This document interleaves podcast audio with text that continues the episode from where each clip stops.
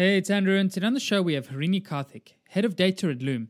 In this episode, we talked about the ideal data setup at a company, where to start, and how to build a data team that influences strategy and drives growth for the company. We also discussed why you should prioritize understanding the LTV of your customers as one of your first big data challenges, and broke down a step by step guide on how to do it. We dove into how to identify where your users are coming from, the tech stack you'll need, and lastly, how to set up your historical revenue tables for analysis and building out dashboards. As usual, I'm excited to hear what you think of this episode, and if you have any feedback, I would love to hear from you. You can email me directly on andrew at churn.fm. Don't forget to follow us on Twitter, and enjoy the episode. Today's episode is sponsored by Avrio, a collaborative insights platform built directly into your workflow. With the browser extension and web app, Avrio provides a new way to capture and share data analysis, user research, and learnings directly in context with your team. From data dashboards, Google Slides, and Slack threads to inside of apps and team members' heads, Avrio captures all of your insights and creates a single source of truth. Visit avrio.com to learn how you can maximize your team's collective knowledge with Avrio.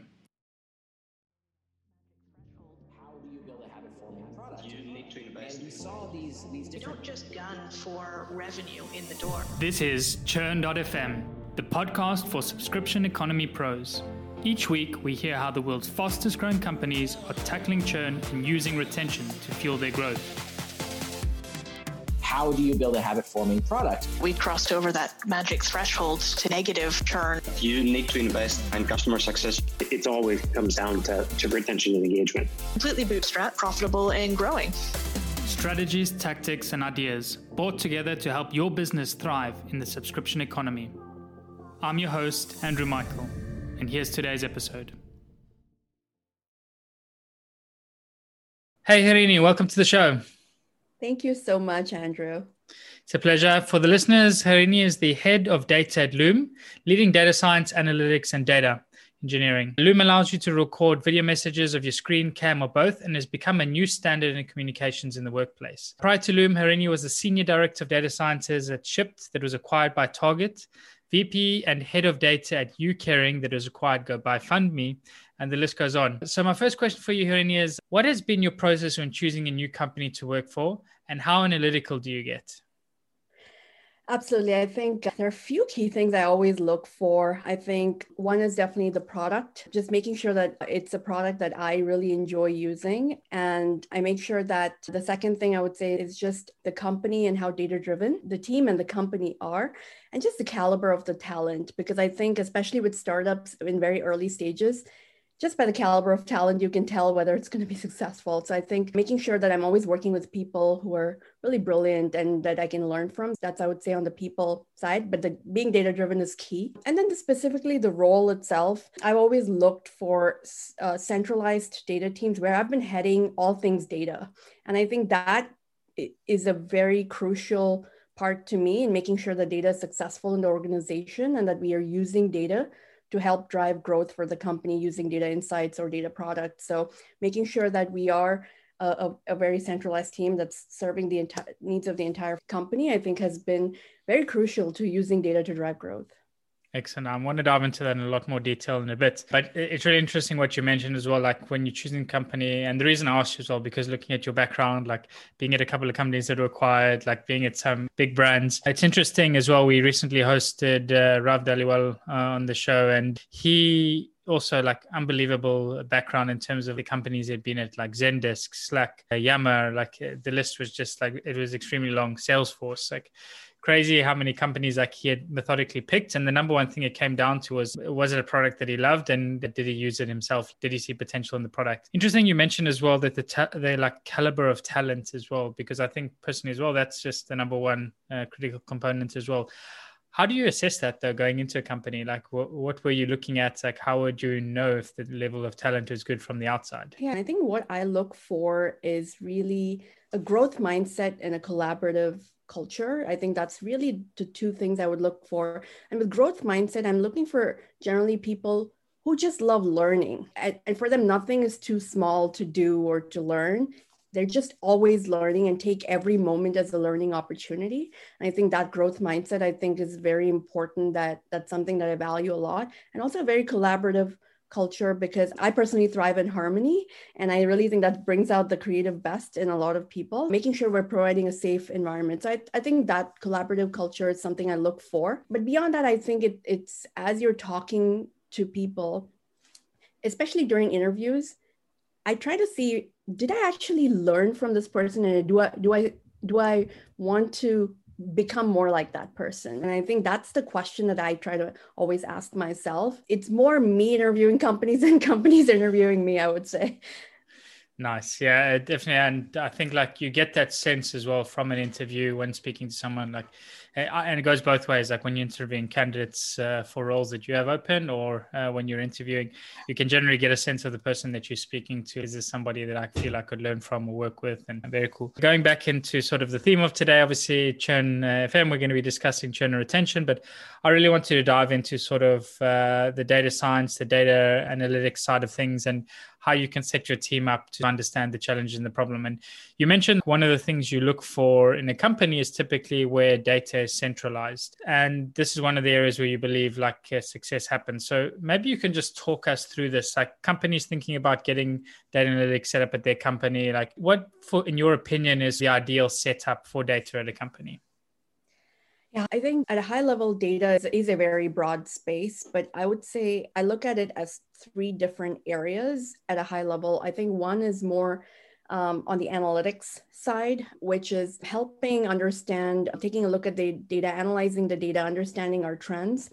And then another is data engineering, which is building the data foundation on which analytics can be done, building all the data pipelines. So that data engineering is the foundation and the key, and usually a large portion of the data team. And then, and then the third piece is more data science and machine learning so the, these are building data products. You know i also call it generally like a data products team because they're really building more sophisticated models and things that can be integrated into the product itself to drive growth. Think recommendation systems and many other things that can happen there. So i would say these are the three key pillars or, or domains within data. But because we are so highly cross functional what I, I, would say the analytics piece actually is very cross functional because we we serve everything every team from product to marketing to sales finance exec and like support and customer service so many different teams and that's where I think we create this little bit more of an embedded model. I would say that where we're still a centralized team, but we work, we have dedicated resources for each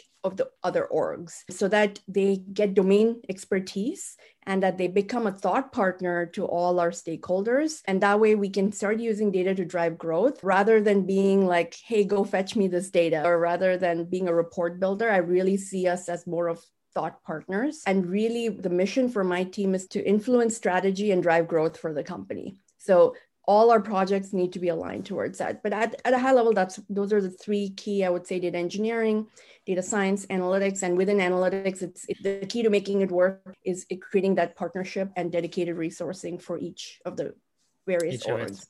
Yeah, it's actually super similar to the way we structured things previously. I was heading up a business intelligence at Hotjar, and I also a firm believer of having the centralized approach, but uh, distributed at the same time. One of my worries as well was that if you had analysts maybe working out of marketing, and then you had a business intelligence team uh, looking into things, and then you perhaps had somebody else embedded in a customer success, or everybody trying to bring in different analysts, is that you never really have that shared expertise, that shared knowledge. You don't have, especially when it comes comes to analytics work, like anybody to bounce ideas off, to proof things for you, just like you do code reviews, you do uh, code reviews when it comes to analytics. So, what, what have you found to be the most effective way? Because I think also, I think depending on your team size, like at the early stage, perhaps you don't have dedicated resources that you can give to each team.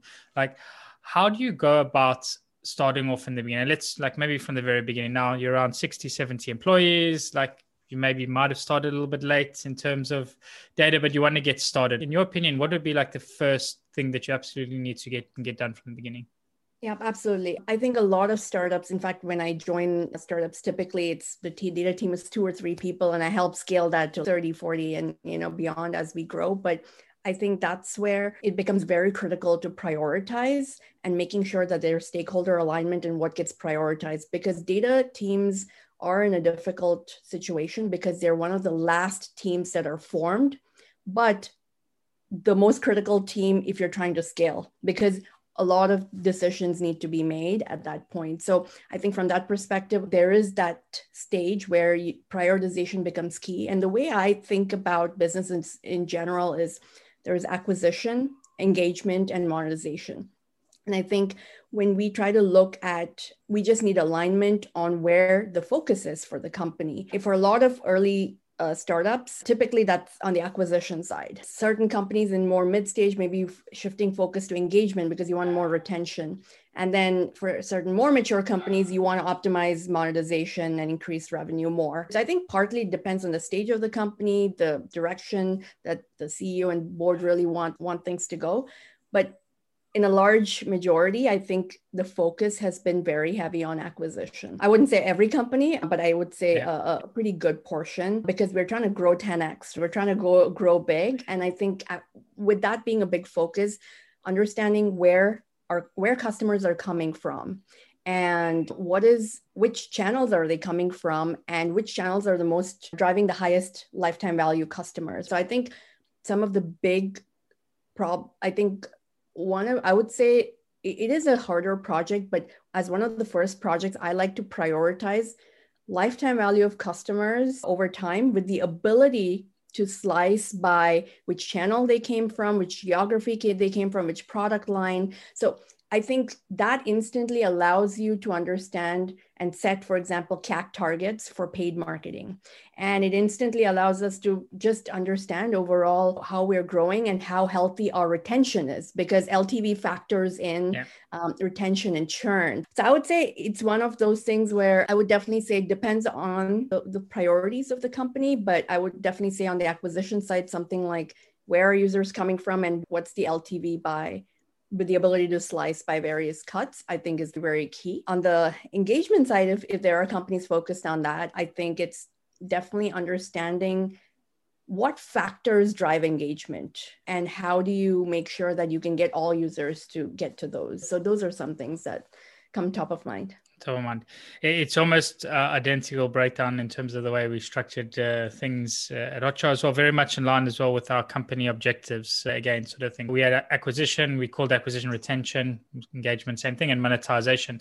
And I think the beautiful thing is like breaking the company up into those three pillars you can almost see how every team in the company aligns to those numbers and you can see the inputs that they have that impact the final outputs.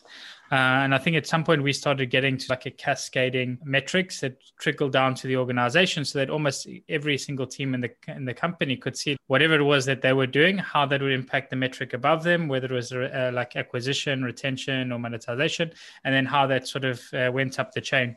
Uh, and i think getting to that point is a beautiful position because then it's really empowering and teams that can stop thinking about okay what are the metrics we need to be moving or like how do we understand the data? And more about okay what are the tactics? What are the different ideas that we have that are actually going to move these metrics? I want to dive into the first point though today. I think it, it's a perfect uh, topic for the show as well and i think we can go pretty deep on it as well when it comes to setting up acquisition by ltv and being able to break it down by different segments and being able to understand where your users are coming from. Because i think ultimately as well being able able to acquire the right users and being able to acquire the users with the highest LTV is ultimately going to have a big impact on your retention overall. Let's break this down for the listeners. Let's take it step by step. Uh, you arrive at a new company now. They haven't got anything set up uh, like fresh data stack, maybe two, three people on the team, like you said. And this is the first project. You're going to help the company now get LTV by channel and so forth. What are the steps? How do you get started? I think with with LTV, I think the first step is to understand, make sure that we have two key pieces of data. One is understanding where users are coming from, along with their geo and product line and any other cuts, making sure we have that data available, and then making sure that we have revenue data available that can be tied to the user level. And so I think those are the key ingredients, I would say. And the second thing I would say is when it comes to lifetime value, it's a pretty broad and loaded term because there is historical lifetime value and then there's predictive life lifetime value. I would definitely encourage let's start with historical, which is what we've already seen.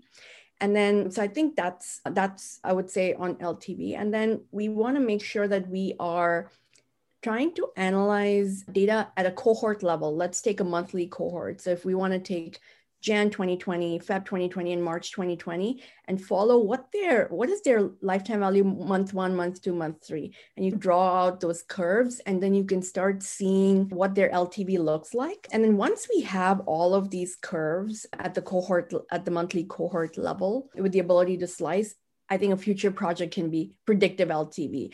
We, you have somebody month one, you're predicting what their one year or two year LTV is.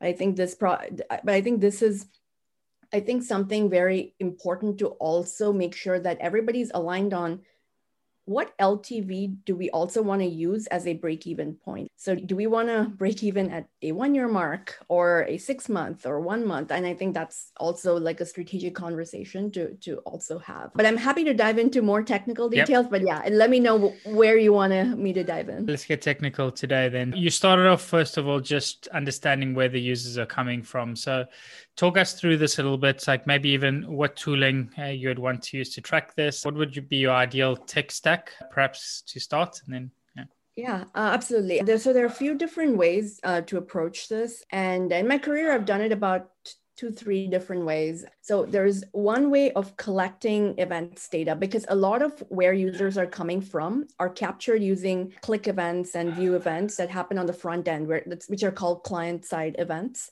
And those events can be captured in many different ways. One example is some a tool we've I've been using for several years now called Segment. It's a Segment Beautiful. is uh, yeah, a tool that captures a lot of client side as well as server side backend events.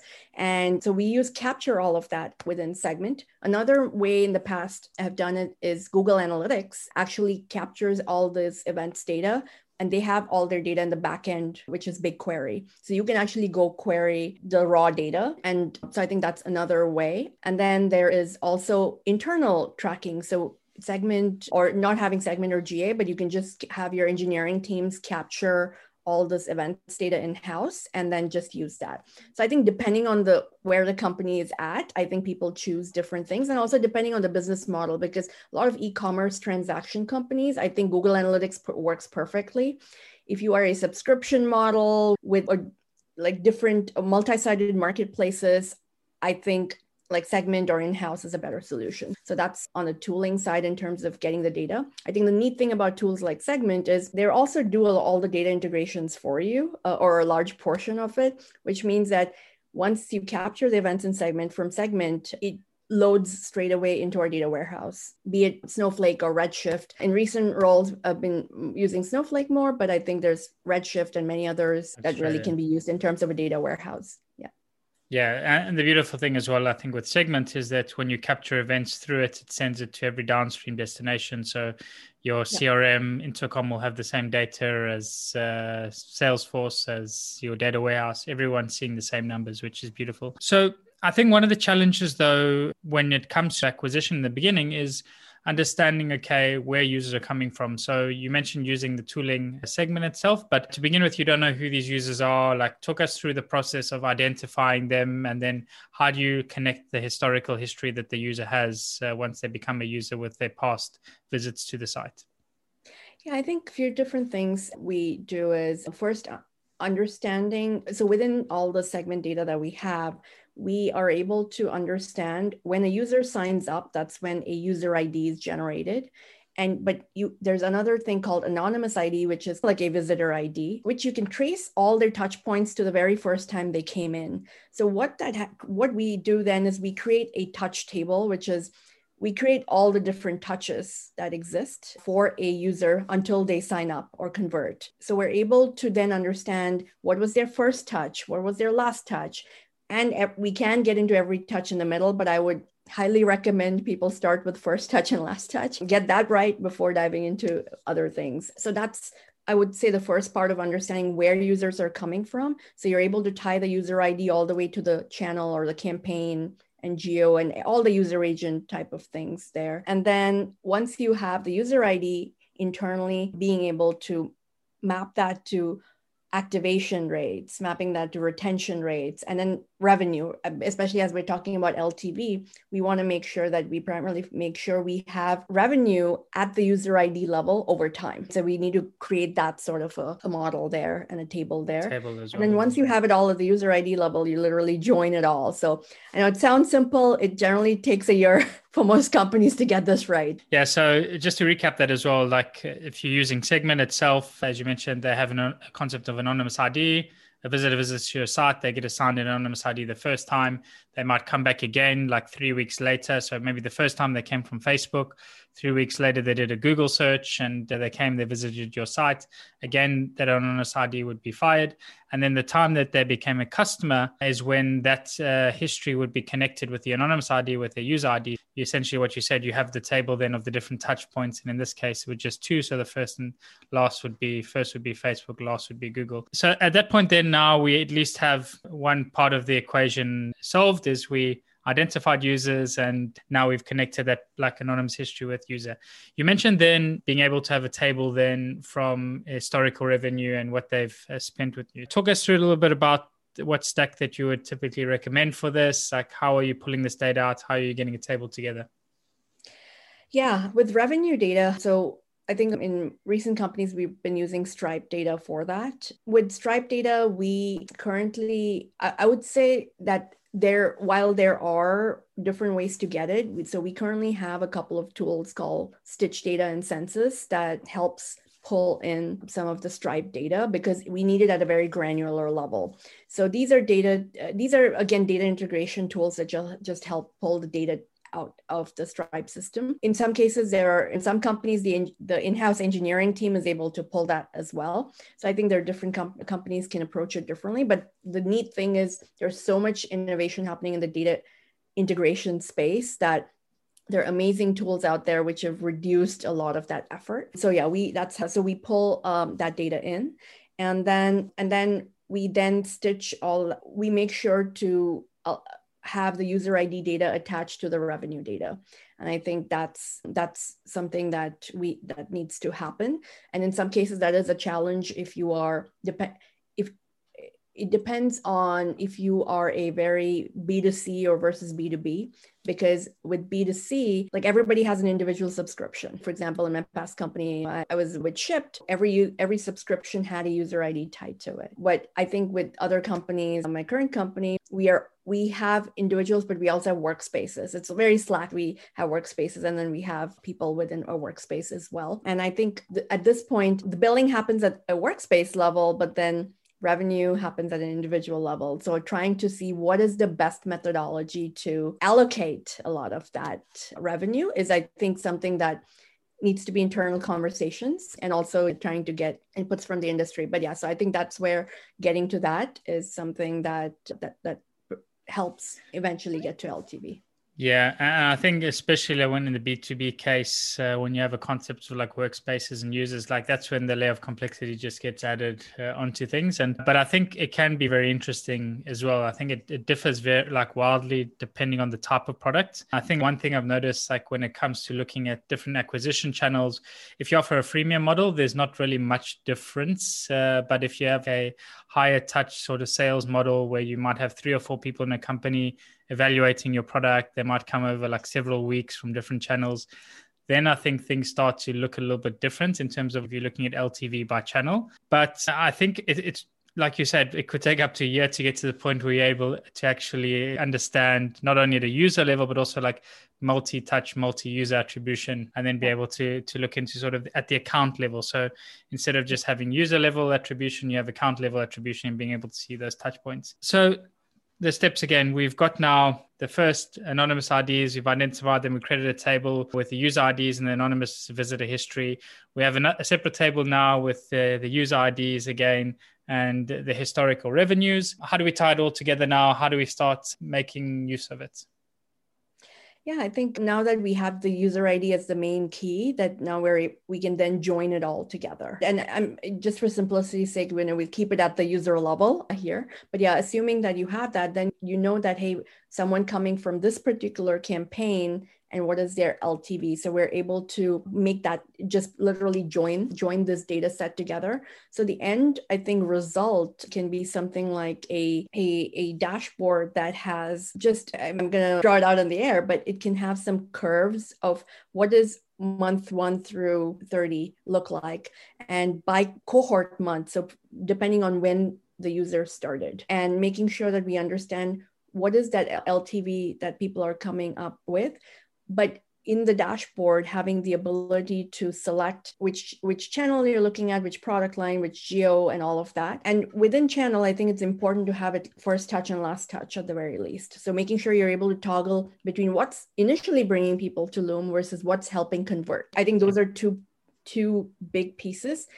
I think this is i would say a v1 I think eventually where we need to get to is especially in the B2B space, there's a lot of sales involvement, right? In that, which I call there's a sales funnel meets marketing funnel. And I think that's where we need to get to that multi-touch of understanding what are those channels including the sales channel because sales, sales channel typically emails. comes after yeah. or in the middle we don't want it to get lost so i would say that's definitely something that we want to focus on as well Nice. And yeah, so you mentioned as well then putting together a dashboard, you're able to see the different cohorts now and breaking them down across different variables. Like, what are some of the interesting things then you've seen teams actually do with these dashboards and how are they used internally? What are some of the most useful cuts you've uh, seen of them?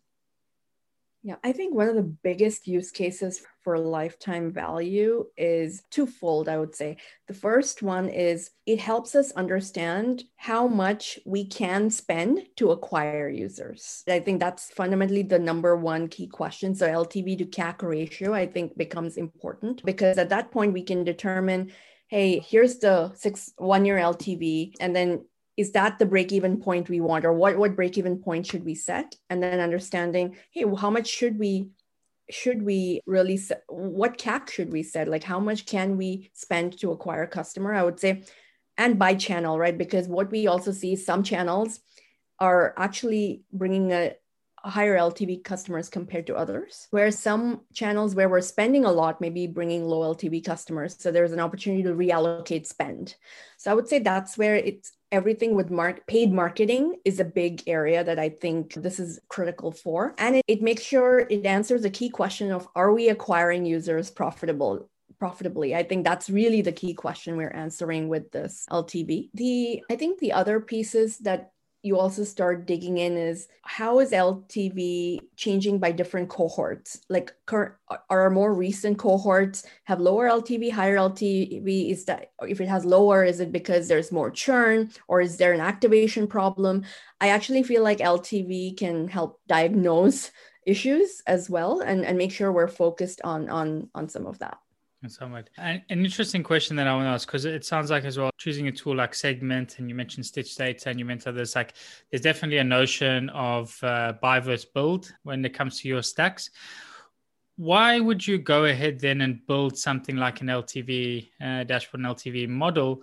Like when tools, maybe I think even Stripe does give you something out of the box. ChartMogul is revenue platforms out there that give you sort of these metrics of the what would be the pros and cons of building your own internal uh, model versus using a tool like yeah i think using a lot of it depends on the level of sophistication and the business model right? Because certain business models that have multi-sided marketplaces it the complexity of the data is very high where a lot of these out of the box tools won't be able to easily handle it. Or even if you hack it it's not going to last as long. So i think partly it depends on on really the that. And then the other piece it depends on the com- on the actionability of the data, right? How sophisticated are your questions?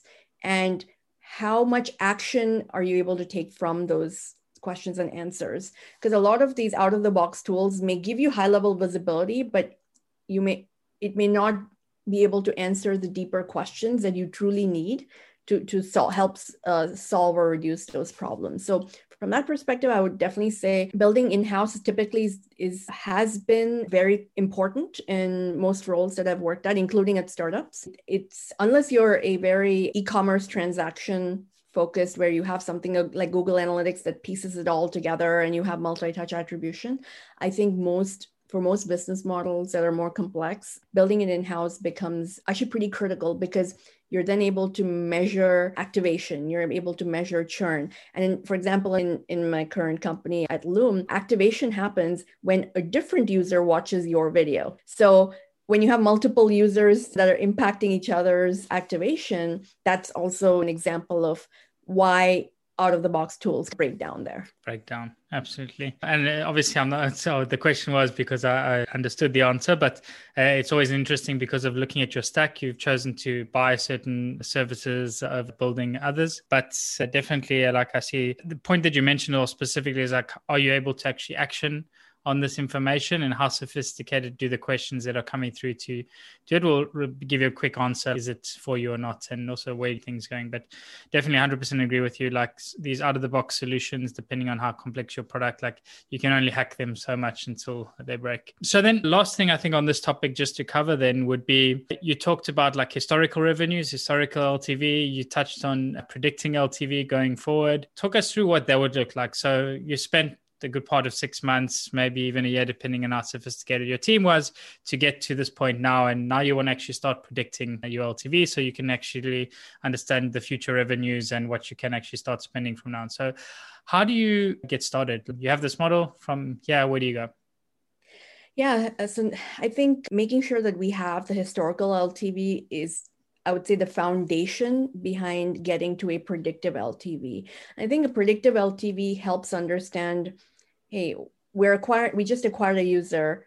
What do we think they're worth? And maybe we can predict five years out. And I think that that's something that makes sure that we understand the value of users and, and we're shifting focus more real time. And with predicting, it's one as I mentioned, the key is having that historical data, but we need, I would say, a larger historical data or long enough history because a lot of the predictive models need need enough history data uh, of, of the data to be able to predict because if you just to to simplify it if we look at the different curves and you could actually do this in, in in excel as well. If you have a if you have curves you can i think it will display the equation of the chart of the curve. So what that does is once you have the equation of the curve, then you can put in whatever value of which month and it'll predict, okay, what is the Y when you have the X and things like that. So you can pretty easily get to what the predictive value of LTV will be. So I think this is, uh, I, I'm just trying to simplify it because what I'm trying to get to is you can do very simple manual things in Excel. I think once you want it all autom- automated and actionable, I think you want to build it in your data warehouse, make sure you have it in a a good dashboarding tool like Tableau or, or many others out there. But yeah, I would say the key is you're trying to find is there an equation to my curve or to the historical data and if there is we can easily apply that if there isn't a, a, good one i think that's where we need to dive deeper into why there isn't as a, a, pattern with the data. And that could be because of very little data, or it could be because there were a lot of changes made with pricing and packaging. There could be many other reasons, but I think those are, that's just a, a high level. It becomes difficult to predict. Yeah. So that the question on this and as well, like in the sense, so you have your curves, and you mentioned sort of one way of looking at it is just like months that they signed up and then on previously as well you talked about like different uh, data points so like the channel that they came through like the geo and things like this. When it comes to predictive models and looking at the future looking uh, LTV, would you be segmenting then by these channels again and saying, okay, what does the future LTV look like for this cohort? So if they sign up now, it's month zero for them. You're looking at the attributes then. So you're looking at, okay, they came from Facebook, they came from this country, and then you're looking at the past performance of that country and that geo, and then you're able to predict uh, going forward. Is that like the simplest uh, explanation you could give? Yeah. Exactly. So a lot depends on the granularity uh, that you're trying of the, your data, and then you try to piece them together to to try to uh, and then obviously, the more granular you go, the less likely you are to have uh, the data that you need. Exactly, and that's partly why I suggest starting with the monthly is because you can go to the daily level. It's just I think we want to make sure we get the bigger picture right before we dive into the details. And with details, I think once you have LTV, you could have things like, hey, these this user is high LTV. Maybe we should put the sales team uh, in front of them or they or, or, or, maybe there's a high chance that you know we this uh, will convert better. So i think you can create personalized experiences within the product based on which channel they're coming from and and what their intent may be maybe. And the next question, I think, on top of this, just following uh, the lines of LTV. So I think when it comes to acquisition, most businesses like they will see some level of seasonality when it comes to acquiring new customers. So typically, like over the December holiday period, you would see a dip in acquisition, and maybe sometime as well, like March, April holidays, you see another small dip, or, or summer holidays, uh, which is like August, I think, in Northern Hemisphere. Or no, I think it is. And I'm interested though as well. That's obviously one thing, acquisition, but when it comes to LTV, do you see similar trends of like months where users are being acquired? Have you seen this in the past, or is LTV not really affected by seasonality because it's blended in over time? I think typically there has been little less seasonality involvement just because you're looking at how users retention over time. And while the absolute number of signups may be lower in December, and may, while while some of the engagement may be lower, I think if you are, for example, a subscription based business, the subscription keeps renewing. Keeps so, or, or it's, so I think that's where it depends on the type of business. I think e commerce gets hit harder than subscription businesses with seasonality. Absolutely. Cool. Geez, I see we're running up on time already. So uh, I'm going to save it for two last questions for today. One question I ask every guest uh, that joins the show. Uh, hypothetical scenario now. Let's imagine you join a new company and you arrive at this company, churn and retention is not doing good at all. And the CEO comes to you and says, Harini, we really need to turn things around. We have 90 days to decrease churn and increase retention. It's up to you to solve this. Like you have to save uh, the company. You're not going to do the typical things of going and speaking to customers and understanding the problems and looking at the data. Like you just need to pick one thing from your past that you've seen that's worked effectively and run with it. Like what would be that actionable item you'd want to implement at the company? Yeah, I think um, churn is definitely one of the hardest problems um, to solve because you're trying to change people's mind or behavior. And I think, and, and typically it's a very lagging indicator, right? It's not a leading one. I think with churn and retention, I think one of the things that has truly helped in the past has been understanding the factors for churn. And uh, this has been like a churn, like uh, my team has built churn prediction models in the past, which will predict whether user will churn or not. And we use machine learning models to build some of that.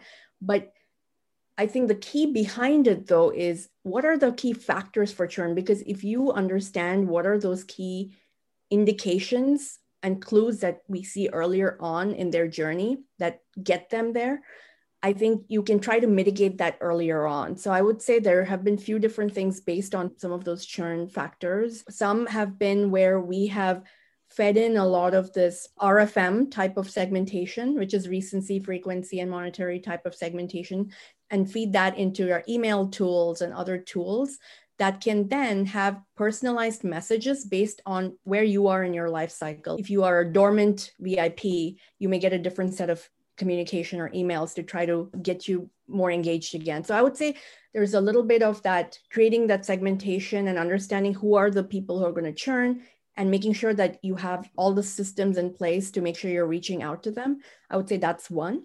And then again, the other piece would be from the churn factors, making sure that we are addressing it with the product team to make sure that we get ahead of some of this. But the easier one I would say is probably getting our email set up. Absolutely. Yeah. Product changes take time, but like emails is something that you can, if you have the, the tech stack and you have good data, I think it's quite an easy one to get out and get up and running. Yeah. Great. So, last question then. What's one thing that you know today about churn and retention that you wish you knew you got when you got started with your career? That it's very hard to move. That the reality is, I think it, it, it took me a few years of experience and some working with a lot of different teams to I, would say it's definitely a little bit more of that 80 20 where you need to put 80% of effort to get 20% of results. It's the flipped 80 20 to an extent. So I think it's definitely, it takes a village to move this mountain. So I think it's a very cross functional effort between product marketing, sales, and all the teams to make sure that we are moving this. So it's not a quick experiment and we we solved it. So I would say that's the thing is, I think it it definitely shows the health of the business, and it just uh, takes a while to get there. It's, it's been my learning, but it's the most important thing to focus on. I love hearing that as well, especially coming from head of data at a company like Loom. And one of the main reasons as well, I think is because in the beginning, starting out this podcast, like one of the things that frustrated me was like how we discovered this magical number, this silver bullet, and we all focused on that and we reduced churn and we crushed our numbers. And I think whilst you might have a North Star metric that is really helpful to get the team to learn around, it's as you mentioned, there's just so many different inputs. It's a lagging metric that's influenced by decisions maybe made months earlier, and really having that understanding that it's not just like one central thing that's going to make the difference, but really a concerted effort. And as you mentioned, like it's going to take a village to move the mountain. It really takes the whole team to get things moving. So I love that. Harini, is there any final thoughts you want to leave the listeners with? Anything you'd like to share today? Like, how can they keep up with your work? Yeah, I think my final thoughts in general is with data, keep it simple and treat your data team like your thought partners, and you'd be surprised by how much they're able to help you. That would be my my key is always keep things simple with data. And uh, yeah, for anyone who wants to reach me, I am on LinkedIn. And my name is uh, Harini Karthik, and uh, yeah, I'm please feel free to reach out, and I'm happy to answer any more questions questions. Awesome. Thank you so much, uh, Harini, for joining. I really appreciate your time today and wish you best of luck now going forward. Thank you so much. It's been my pleasure. Thanks again. Cheers.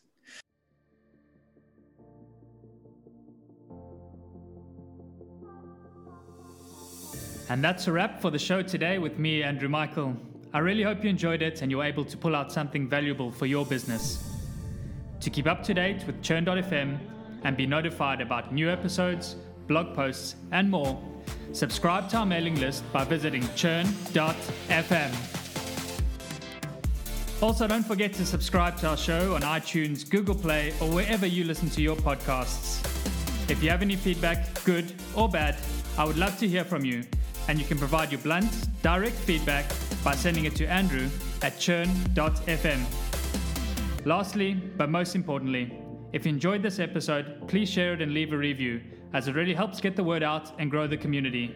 Thanks again for listening. See you again next week.